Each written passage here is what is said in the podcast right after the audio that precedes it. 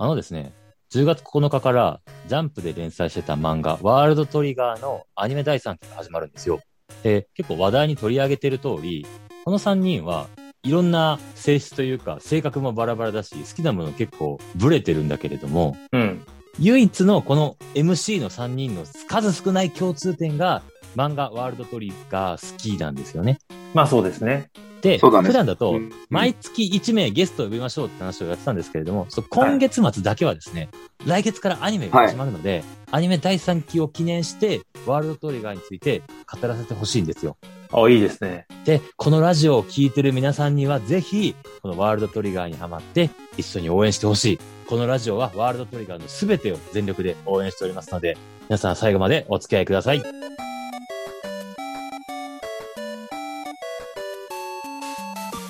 どうも、シスです。やすみんです。バティです。放送実験室男どものゆるゆる天国。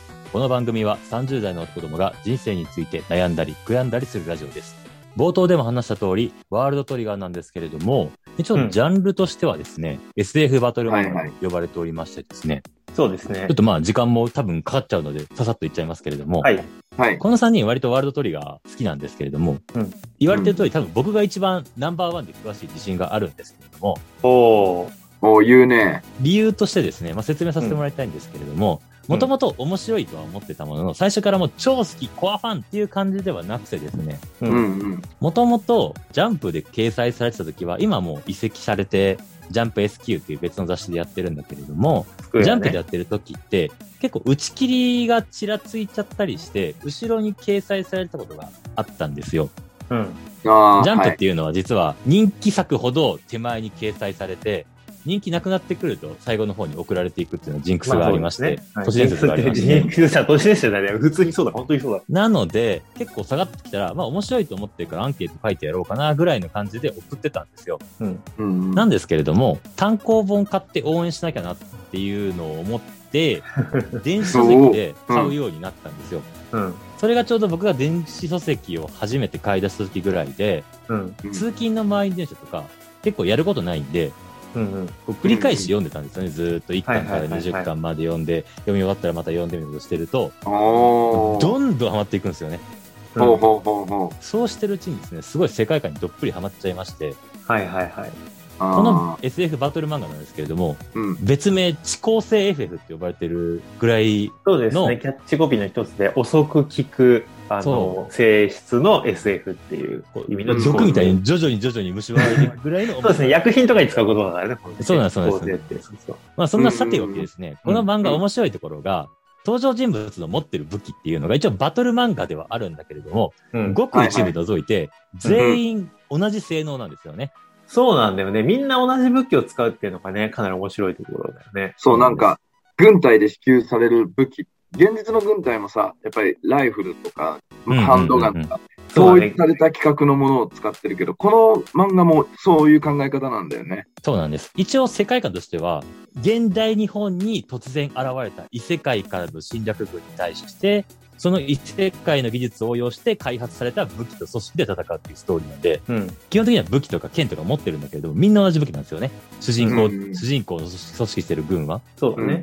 なんだけれども、普段の、普通のバトル漫画だと、異世界からの侵略者がガンガン来て、主人公たちがそれとガンガン戦うっていう感じだと思いきや、この漫画はそうじゃなくて、うん。異世界から来るやつってあんまり来ないんだよね。たまにしか来ない。うん。そう、超強いやつってあんまり来なくて、一応日常的には来るんだけれども、うん。その雑魚みたいな奴らは、こう漫画の話外でガンガン殺されてるんだよね。うんうんで、たまに現れる超危険な異世界人との戦闘編と、うんそれに備えた組織内での練習試合編っていう二つに大きく分かれてて、うんうんうん普通に考えたらその超危険な異世界人との死闘編が面白くて、うん練習試合編なんて修行編でつまんねえじゃんって思うんだけど、この漫画はこの練習試合編がめちゃくちゃ面白いんだよね。まあそうなんですよね。そうなんだよね。そこすごいよね。主人公は超弱いやつ、まあ、超強いやつ、まあ、なんか卑怯なやつの3人でチーム組んでて。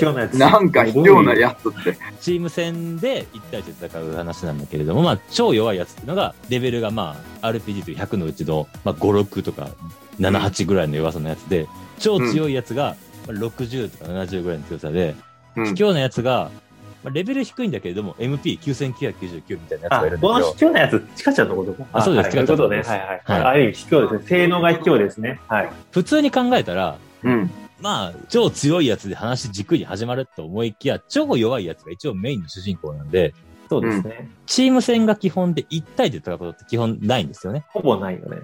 つまりこの漫画の面白みっていうのは、光線銃とかレーザーブレードとか SF チックな武器の中から自分に合った武器を組み合わせて、相手と同じ条件で戦うチーム戦っていうところが面白いんですよ。うん。そうだよね。そういうバトル漫画って今までありました？バトルはない。確かにね、全員同条件で、かつチーム戦が基本っていう漫画って思い返したら確かに思い浮かばないよね。バトル漫画の金字塔のドラゴンボールだって、うん悟空とか、ご飯とか、ピッコロさんとか、ベジータとかいるけれども、結局悟空じゃん。うんまあね。で、ワンピースとかも、いろんな敵出てきて、いろんなバトルするし、いろんなゲストも来るけど、結局ルフィやんっていうのはあるでしょ。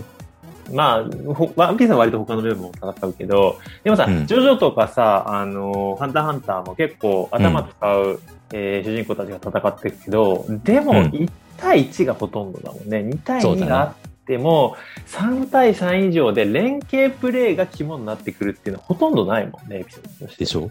うんうん。連携プレイの漫画っていうのが思いつかないもんね。そうだね。連携プレーがメインの漫画って本当これしかないかもしれない。でしょ？うん確かにね。結局、チームバトルだみたいになっててもさ、サバイバルだうんでもさ、結局1対1じゃんっていうのはあるよね。1対1を3回やるみたいな。そうそうそうんそうそうそうそう。うん3対3だけど早々に2人が退場して1対1になってるそうとか。そうそうそう、結局そうなるしねっていう。うんあとはバトル漫画で僕あんまり好きじゃないのが、こうトーナメント形式で1対1で戦っていくみたいなのあんま好きじゃないはいは。いはい。王道だけどね、それこそね。いやうん使い古されてるんだよ。まあまあそうなんだけどね。最近はそれがさ。主人公たちが弱いやつと偶然戦い始めてさ、うんどんどん強いやつと戦って最後一番ってやつ修行も兼ねてるみたいな、すごい都合のいい話になってるんだよね。普通に考えたらさ、一番強いやつと最初から戦うことは全然あるわけじゃん。あ、でもさ、よく考えたら、そのワールドトリガーってさ、リーグ戦に近い形だから、同じ相手と2回戦うこともあるんだね。、全然あるね。これもさ、うん少年漫画でなかなかないよね。そうだね。普通、1回戦った人と戦わないじゃん。1回戦った時はもう二度と出てこないか、仲間になるかどっちかだから。かもしくはこれはかませ犬ね。そう。うん、違うねこの漫画あんまりかませ犬いないよね。かませ犬はいないね。本当いないよね。なんか超強い敵と戦うときに、たまにこうすぐやられて、あ、なんだあいつ弱えじゃんみたいに思うけど、その後の練習試合編で、うわこいつめちゃめちゃ強えじゃん。わかる。なんか一巻でさ、速攻首吹っ飛ばされたやつが、実は12巻ぐらいですげえやつだって判明してめっちゃ活躍するそうとかあるんだよね。うんうんうん。あれがね、面白いなって思うよね、この漫画のね。本当になんか唯一無二だよね。いろんな面で、まあ、装備確率とかチームとかさ、あのキャラクター二度出てくるとかあるけど、いろんな面でこの漫画でしか味わえないっていう独自性がめちゃくちゃある漫画だよね。当にあれは。その辺のね、本当にチーム戦バトルは僕他に見たことないからね。いや、だってさ、の難しいよね。うん、難しいと思う1。対1をた正しい状況を伝えるように書くだけでも難しいのに、うん。3対3を矛盾なく読者に漫画という限られたそのコマだけでうん伝えるってめちゃくちゃ技術いるし、頭どうなってんだろうと思うよね、作者。と思うよね。まあそんなわけでワールドトリガーっていうのは他の漫画とも一線を画した内容になってるんですけれども、ここからはその漫画のはい革新について、まあこんだけ話して全然革新じゃないっていうね、革新について迫っていきたいと思いますので、引き続きお付き合いください。はい。というわけで話してきたワールドトリガーなんですけれども、さっき話したこのワールドトリガーの面白さを聞いて、SF バトル漫画っていうジャンルは実は違うんじゃないかと僕は思うんですよ。ああ、そう。だって SF でバトルしてるのが SF バトルなのにそう実は僕が思うにこのワールドトリガーっていうのは、うん。スポーツ漫画なんじゃないかと。あー、でもわかるわ。わかります？わかるわかるわかる。うん確かにね。さっき言った通り、ワールドトリガーは、まあ、異世界から敵が攻めてくるっていう話がメインなんだけれども、うん。割とそいつらと対策するための修行編っていうか練習試合の話が結構長くて、今20巻ぐらい出てるっていうのを、ざっくりと10巻が異世界から敵攻めてきますよと世界観説明。うんう。うんん。で、その後の10巻が、その後、じゃあ自分たちもっと鍛えなきゃいけないね、練習試合しようよ、みたいな感じの練習試合が10巻なので、ほぼ半分占めてるんですよね。そうだよ。ね。そうだね。で、そこはあくまで練習試合であって、本番の命の取り合いじゃないんですよ。それはそうだ。だって同じ組織内なんだから。そうなんです、うん同じ組織だからね。うんだから敵を倒した数とか、チームの生存者とかで、ポイントをつけて、うんそのポイントを一番取ったチームが勝利っていうルールでやってうんるんですよね。敵っていうか相手選手ね。うん。で、その戦い方が本当に様々で、めちゃめちゃ強いやつがチームにいるから、うん。そいつだけで全員倒しに行く、他のやつは、でそいつをサポートみたいな。う。うんん。一応チームは大体3人か4人で1チーム組んでるんだけれども、うん。じゃあ逆にもう4人で1体ずつ倒していこうぜみたいなうん。うん戦略を取るチームとか、うん。うん。基本1人がおとりになってて他のやつが倒しに行くみたいな話もあったりだとか、うん。で、チームも、チーム戦なんだけど、い1チーム対1チームじゃなくて、3チーム同時試合とか4チーム同時試合があって、そこもまたほぼそうだよ、ね。団体戦なんだよね。そうそうそうそう。だから 3×3 に4人が1チームが、それが4、3、4チームあるっていうのが基本なんですね。そうなんです。だから3対3のチーム戦、さらに4対みたいな感じの、すごい複雑なんだよね。そうそうそうそう。よく書けるなって、さっきイエスミンも言ったけどさ、本当普通の作者書けないよ、そんな話。そう書けないめちゃめちゃ頭いいんだよ、ね。あの人の頭なんかどうなってんだろうと思うよね。うん。スポーツ試合を見てるつもりで書くのかなみたいな感じはする。よく考えたら、そう考えたら、スポーツ漫画でさらに複雑だよね。スポーツ漫画もチーム戦だけど、1, うんチーム対1チームじゃん。う。うんん。3、4チームがいっぺんに戦うスポーツ漫画ってないじゃん。ないね。ないね。そんな競技ないしね。そう、ねバトル漫画としても見たことないけど、スポーツ漫画としても見たことないよね、これ。確かにそうだわ。そう考えるとね、もううん。一種のオリジナルスポーツを見てるような気分になるんだよねエク。ストリームスポーツだ。うん、そうですね。いや、でも実際そうだよね。うん。そうだね。で、敵倒すのも強いやつ倒せば5点とか一切なくて、全員倒したら1点だから、一人言ってんだね。うん。普通に考えたら、強いチームと当たるときは、そいつほっといて、弱いチームをできるだけ倒すっていう戦略に寄っちゃうよね。まあそうなんだよね。しかもそれが是とされて、普通の少年漫画だとそんなの卑怯だみたいなわけわかんないよね。なるよね潰されるんだけど、うんそ。れはうまいって言われるんだよね、この漫画ではね。そうう。んうんうん。この漫画はまあ、卑怯とかは全然ないよね。ないないないないない。確かに。だから、基本倒せるやつだけ倒して、あとは逃げ回るっていうのが一番いい戦略だって言われてるぐらいの漫画だから、うん。だから結構制限時間いっぱいまで逃げるとか、そういうことも結構あるからね。全然あり、全然あり。そうだよね。さらにすごいなっていうのが、この練習試合っていうのが、そのバーチャルリアリティで、いろんなその場所での戦いを想定していて、あそうだね外地とか、川辺とか、住宅地とか、で、天気も晴れもあれば雨もあれば、そうだね。それをまた掛け分けてるのが俺はすごいなって思うんです。あれもすごいよね。なんか普通さ、バトル戦うシーンって晴れ、天気とか関係ないじゃん。そう、だから、ドラゴンボールだったら、やっぱり鳥山さんがいかにこう、手に手をかけずにあの人は書きたいかみたいな、楽したいみたいな思いが結構強い人だったから、うなんか何もない荒野で戦ってることが圧倒的に多かったりだとか、天下一武道会とかそういうトーナメント形式にすれば場所を変えずに同じ場所でずっと戦ってられるとか、っていうふうな考えのもと、うん。ワールドトリガーは真逆だなと。バリバリ家とか書き込んでるからね。ワールドトリガーすごいのが、市街地で戦うこともあれば、まあ、荒野はないけど、工場地帯とか、川とかいうステージが普通にあって、そうそうそれがめちゃめちゃ戦略に影響響してくるんだよね。普通、どこで戦うとか関係ないじゃん。どこで戦うかめっちゃ重要だし、天気が晴れなのか雨なのか雪なのか台風なのか全然戦略が違うから、まあそうだね。それも影響してくるんだよね。そう、作画が大変だしさ、街でうん。戦ったらうん。破壊される建物とかさ、ガンダムとかもさ、なんで宇宙で戦ってるかっていうとさ、宇宙が楽だからだよ。黒い背景に白い点々あそうなんだ戦ってたら、うん。っていうので宇宙船がメインになるんだよ。なるほどね。ワールドトリガー、あれを習慣でやってたっていうのが奇跡だよね。そうだね。今はもう月間になったけど。ったけどね。で、普通の漫画だと結局その、どんな戦略とかマップ作っても武器が強くてみたいな、主人公の武器が強くてってあるけれども、うん。さっき言った通り、このゲーム、このゲームじゃないね。この漫画のうん武器はみんな同じだから、そう。だよね。その条件の中で、まあもちろんめちゃめちゃ剣上手いやつとか銃強いやつっているけど、うん同じ武器だからやってくることはね、わかるんだよね。うん。うんだからその中で、相手と同じ条件の中で、このルールの中でどうチームで勝てばいいか、チーム戦略が機能すれば勝てるし、機能しなければどんな強いやつがいるチームでも負けるしっていう点では、うんもうスポーツ漫画だなと思って。まあね、巷でやっぱサバゲー漫画とか言われてる漫画だからね。ああ、そうだね。サバゲーだね、うん確かにね。サバゲーでも基本1対1だよね。1対、1チーム対1チーム。そうだね。え、どうなんだろう。今後複数チームでやることもあるのいや、その辺はサバゲー詳しい人、ちょっとあるかもね。あのあのご意見いただければと思うんですけれども、まあ、とにかく、あの、本当に変わったスポーツ漫画だよね、これ、うん。本当に。うんうんうんうん。はイメージとしては確かにサバゲー漫画で、なんかうん。8対8のチーム戦というよりは、うん。3対3対3対3対3みたいな感じで、自分たちの仲間だけが信じられるみたいな環境で戦ってる。そうだね。うん。その漫画はね、すすごいなって思うんだよね。うんうんうん。そうだよね。役割をこう、明確に描いてるじゃん。うん。その、なんていうの、戦う人だけじゃなくて、オペレーターとかさ、武器作る人とかさ、なんか俺、オペレーターに結構フォーカスいってんじゃん、この漫画。俺、それって面白いなオペレーターのその考え方の違いとかで戦い方も変わってくるとかさ、うん。本当にこう、こう話してて思うのは、王道の漫画の逆を行く描き方、どれもしてるなって思うんだよね。うんうんうんうん。バトル漫画に。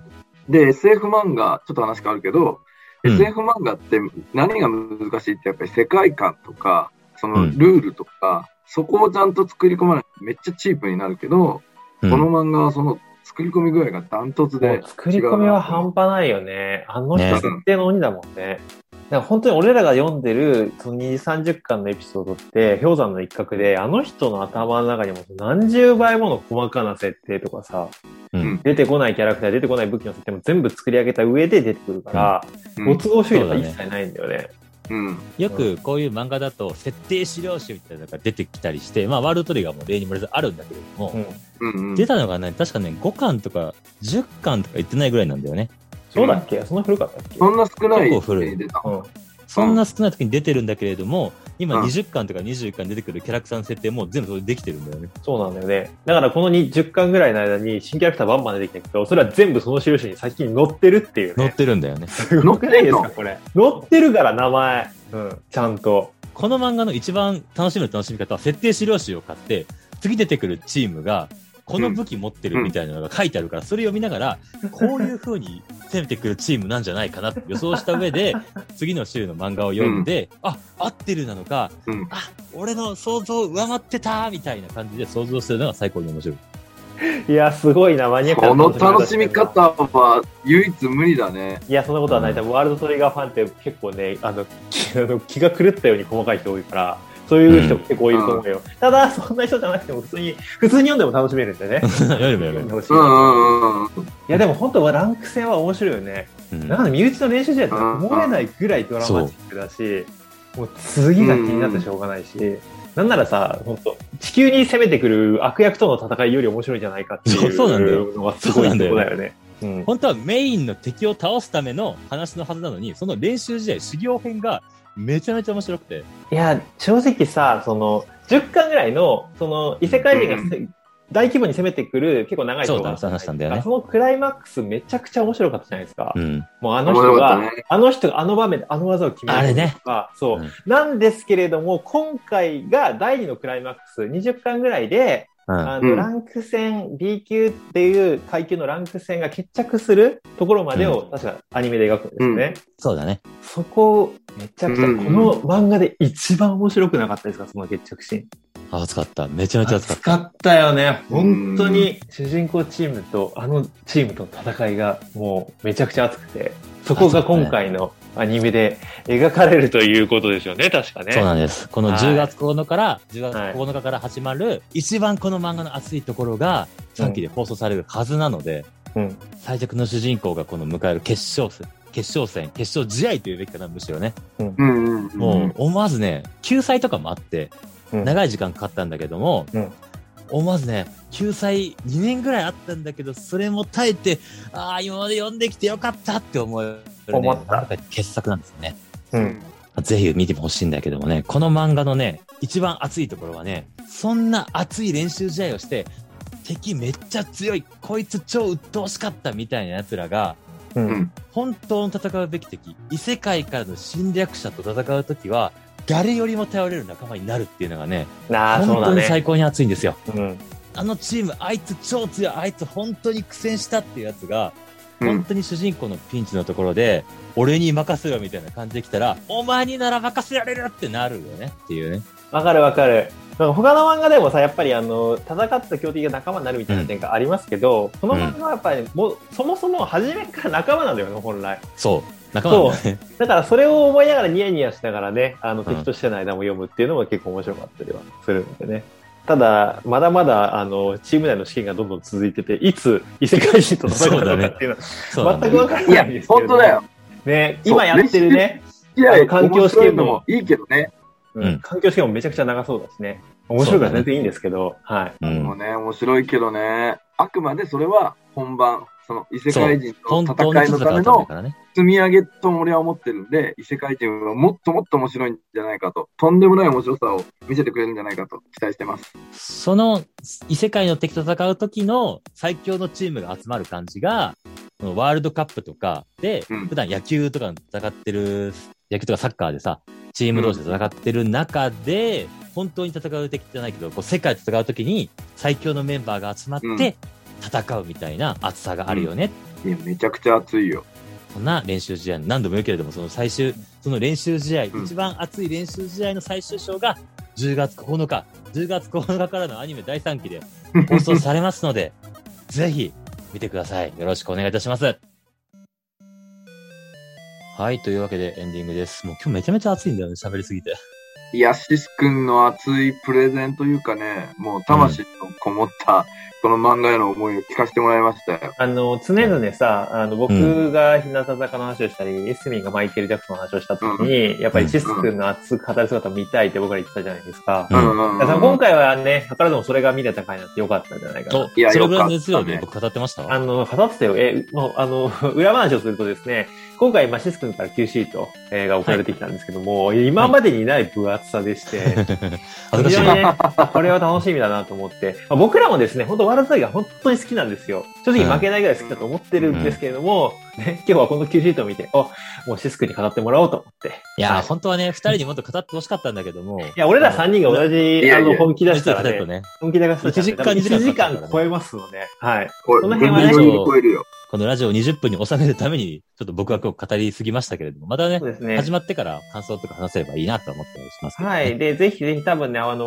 これを聞いてる中にもワールワールドトリガーが同じぐらい好きだ、負けないぞっていう方もいらっしゃるかもしれませんので、そういう人たちとね、まあオフトークで1時間、2時間、ワールドトリガーを語れればと思いますので、うんその辺もコメントいただければというところですね。はい。ちなみにですね、放送日が10月9日と言ってますけれども、うんワールドトリガーのアニメめちゃめちゃ面白いんだけども、唯一の欠点が、放送時間めちゃめちゃ遅いんですよ。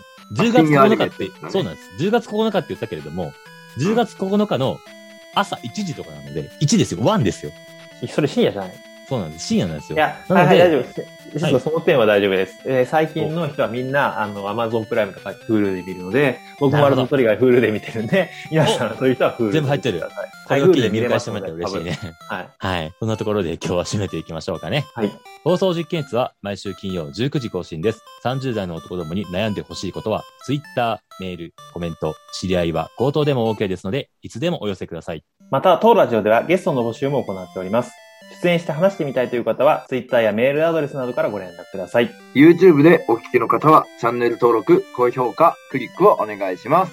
それでは皆さん、ご視聴ありがとうございました。ありがとうございました。ありがとうございました。